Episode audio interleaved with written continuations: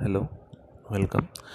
ఈరోజు ఏంటంటే ఒకటి హిస్టరీలో ఒక చిన్న టాపిక్ చెప్పుకుందాం. అంటే మనము వరల్డ్ వార్ టూ అయిపోయిన తర్వాత ఏమైంది? వరల్డ్ వార్ టూ తర్వాత దానిలో ఇప్పుడు ఏంటి? బ్రిటన్ ఫ్రాన్స్ యుఎస్ వీళ్ళందరూ కలిసి అంటే ఒక ఒక సైడ్ రష్యా వీళ్ళందరూ వీళ్ళందరూ ఒక సైడ్ జర్మనీ ఇటలీ ఏమో ఇంకో సైడ్ కదా. సో ఏమైంది? జర్మనీ ఎవరు? హిట్లర్ కదా లీడ్ చేసింది. తను అంటే వార్ ఓడిపోయిన తర్వాత తను చనిపోయాడు. తర్వాత ఏమైంది? జర్మనీని పంచుకున్నారన్నమాట. ఇప్పుడు హిట్లర్ చనిపోయిన తర్వాత ఏమైంది? హిట్లర్ హిట్లర్ని ఇప్పుడు జర్మనీని ఎవరు ఓడించినట్టు? బ్రిటన్ రష్యా వీళ్ళు ఓడించినట్టు యుఎస్ హెల్ప్ తోటి. సో అందుకే ఫ్రాన్స్ అంటే ఫ్రాన్స్ కూడా దాంట్లో పార్టీ సో ఈ నలుగురు అన్నమాట మొత్తం ఓడించింది. అందుకే వాళ్ళు ఏం చేశారు? జర్మనీని పంచుకున్నారు. కాకపోతే మీరు జియోగ్రఫికల్గా చూసుకున్నారు అనుకోండి జర్మనీ ఎక్కడ ఉంటుంది? రష్యాకి లెఫ్ట్లో ఉంటుంది ఇప్పుడు ఫ్రాన్స్ బ్రిటన్ వీటికి రైట్లో ఉంటుంది. సో అందుకే ఏం చేశారు? జర్మనీని ఫోర్ పార్ట్స్గా డివైడ్ చేశారన్నమాట. దాంట్లో రైట్ సైడ్ పార్ట్ అంటే రష్యా సైడ్ ఉన్న పార్ట్ ఏమో రష్యా వాళ్ళు తీసుకున్నారు. ఈ లెఫ్ట్ సైడ్ త్రీ పార్ట్స్ ఉంటాయి కదా వాటినేమో బ్రిటిష్ బ్రిటిష్ ఫ్రాన్స్ యుఎస్ వీళ్ళు ముగ్గురు కంట్రోల్ చేసేవాళ్ళు అనమాట అంటే వాళ్ళు అది కొలనైజ్ చేసినట్టు కాదు. కాకపోతే ఏంటంటే అన్ని పవర్స్ వాళ్ళ దగ్గర ఉంటాయి అన్నమాట సో ఇప్పుడు మీరు గుర్తుంచుకోండి ఏంటి? జర్మనీ లెఫ్ట్ సైడ్ రైట్ సైడ్గా డివైడ్ చేశారు. Right side one by fourth part ఏమో రష్యా కంట్రోల్లోకి వెళ్ళిపోయింది. Left side three by fourth part ఏమో బ్రిటన్ కంట్రోల్ అదే బ్రిటన్ ఫ్రాన్స్ యుఎస్ కంట్రోల్లోకి వెళ్ళింది. మధ్యలో ఇప్పుడు మధ్యలో డివైడ్ చేశారన్నాం కదా అక్కడ ఒక వాల్ కట్టారన్నమాట బెర్లిన్ వాల్ అని. ఇది చాలా ఇంపార్టెంట్ బెర్లిన్ వాల్ వల్ల ఎకనామిక్ కాన్సిక్వెన్సెస్ కూడా ఉన్నాయి. అందుకే నేను చెప్తుంది అన్నమాట ఇది. ఇది చెప్పేదానికి హిస్టరీ రీజన్ కాదు ఎకనామీ రీజన్ బెర్లిన్ వాల్ కట్టారన్నమాట. కొన్ని కొన్ని ఇయర్స్ ఏమైంది? బాగానే ఉంది. అంటే అటు అటు వాళ్ళు ఇటు వచ్చేవాళ్ళు కాదు ఇటు వాళ్ళు అటు వచ్చేవాళ్ళు కాదు. అంటే బెర్లిన్ వాళ్ళు ఎందుకు కట్టారు అంటే మామూలుగా రష్యా ఇంతకుముందు రష్యా ఫుల్ ప్రాస్పరస్ ఉంటుండే రష్యా రష్యన్ సైడ్ ఉన్న జర్మనీ. అందుకే ఏంటి? ఇటు బ్రిటన్ సైడ్ ఉన్న జర్మనీ ఫ్రాన్స్ సైడ్ ఉన్న జర్మనీ ఉంది కదా. అటు సైడ్ పీపుల్ ఏం చేసేవాళ్ళు? ఇటు సైడ్ వచ్చేవాళ్ళు అన్నమాట రైట్ సైడ్ అందుకే అలా రాకుండా ఉండడానికి వాల్ కట్టారు. కాకపోతే ఎయిటీన్ నైంటీలో ఏమైంది? ఎయిటీన్ నైంటీలో అందరు ప్రొటెస్ట్ అందరు ప్రొటెస్ట్ చేశారన్నమాట. ఈ వాల్ అవసరం లేదు కూల్ చేయాలి అని. అంటే దానికంటే ముందు ఏమైందంటే అప్పుడు రష్యా అని ఉండకపోతుండే సోవియట్ యూనియన్ అని ఉంటుండే అవునా? యుఎస్ఎస్ఆర్ సో యుఎస్ఎస్ఆర్ ఉంటుండే కాబట్టి పర్లేదు. ఇంకా కాకపోతే ఇప్పుడు ఎయిటీన్ ఎయిటీస్ ఆ టైంలో ఏమైంది? ఎయిటీన్ సెవెంటీ ఫోర్లో అట్లా యుఎస్ఎస్ఆర్ అనేది కొలాప్స్ అయిపోయింది అవునా? ఇంకా యుఎస్ఎస్ఆర్ అనేది లేదు. అన్ని డిఫరెంట్ కంట్రీస్లోకి వెళ్ళిపోయింది. అంటే రష్యా లాగా చిన్న చిన్న కంట్రీస్ లాగా అయిపోయింది. సో అప్పుడు ఏమైంది? ఈ రైట్ సైడ్ ఉన్న రష్యన్ పవర్ తగ్గిపోయింది. తగ్గిపోయేసరికి ఏమైంది? పీపుల్ అందరూ ఏం చేస్తున్నారు? బెర్లిన్ వాల్ తీసేయాలి బెర్లిన్ వాల్ తీసేయాలని గొడవలు చేశారు. ఇప్పుడు అప్పటికే మీరు మైండ్లో పెట్టుకుంటే నైన్టీన్ ఫార్టీ సెవెన్కే బ్రిటన్ అనేది ఇండియాకి పాకిస్తాన్కి ఇట్లా ఇండిపెండెన్స్ ఇచ్చేసింది అవునా? అంటే ఆ టైం కల్లా బ్రిటన్ కూడా వేరే వాటిని దాని కింద ఉంచుకుందామని ట్రై చేయట్లేదు.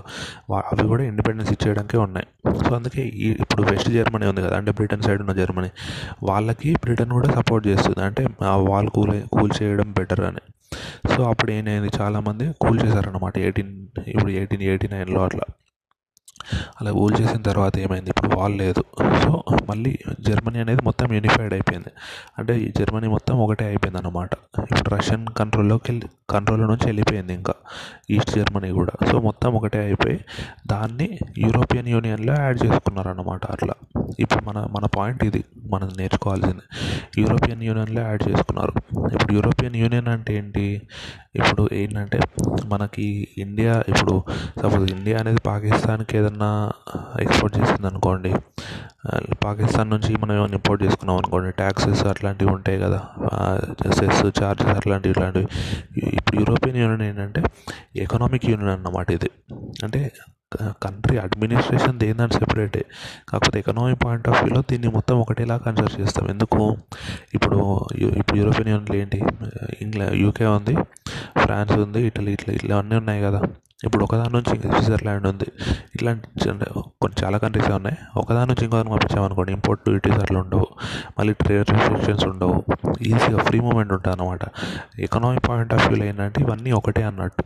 మళ్ళీ కరెన్సీ కూడా ఇప్పుడు కరెన్సీ కూడా యూరో అంటే ఇప్పుడు ఏంటి యూకే అనేది యూరోపియన్ యూనియన్ నుంచి బయటకు వచ్చేసింది. బ్రెగ్జిట్ బ్రెగ్జిట్ అంటే ఏంటి? బ్రిటన్ ఎగ్జిట్ అన్నమాట. Britain exited from European union దాన్ని బ్రెగ్జిట్ అంటాం మనం.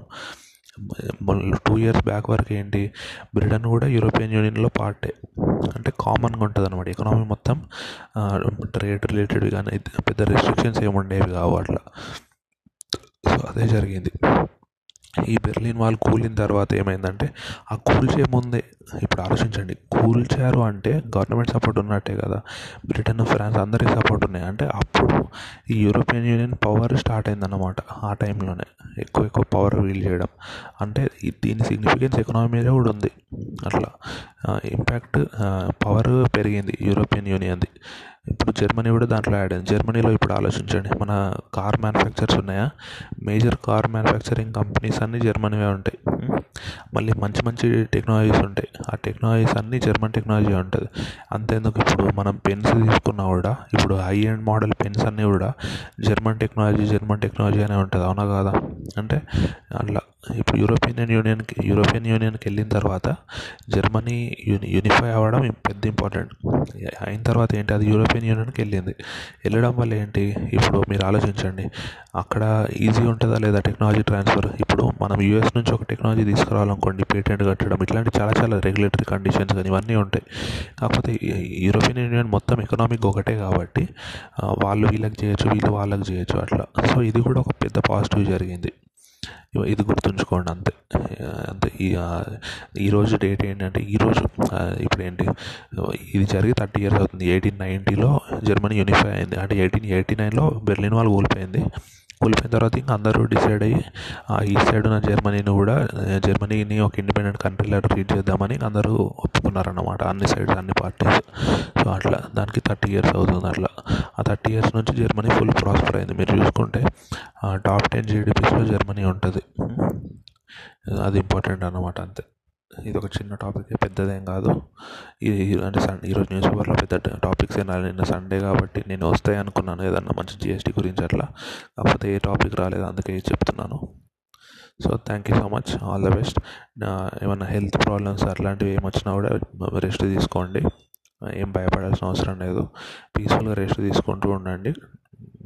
మంచి టైం తీసుకొని చదువుకోండి అంతే. All the best thank you so much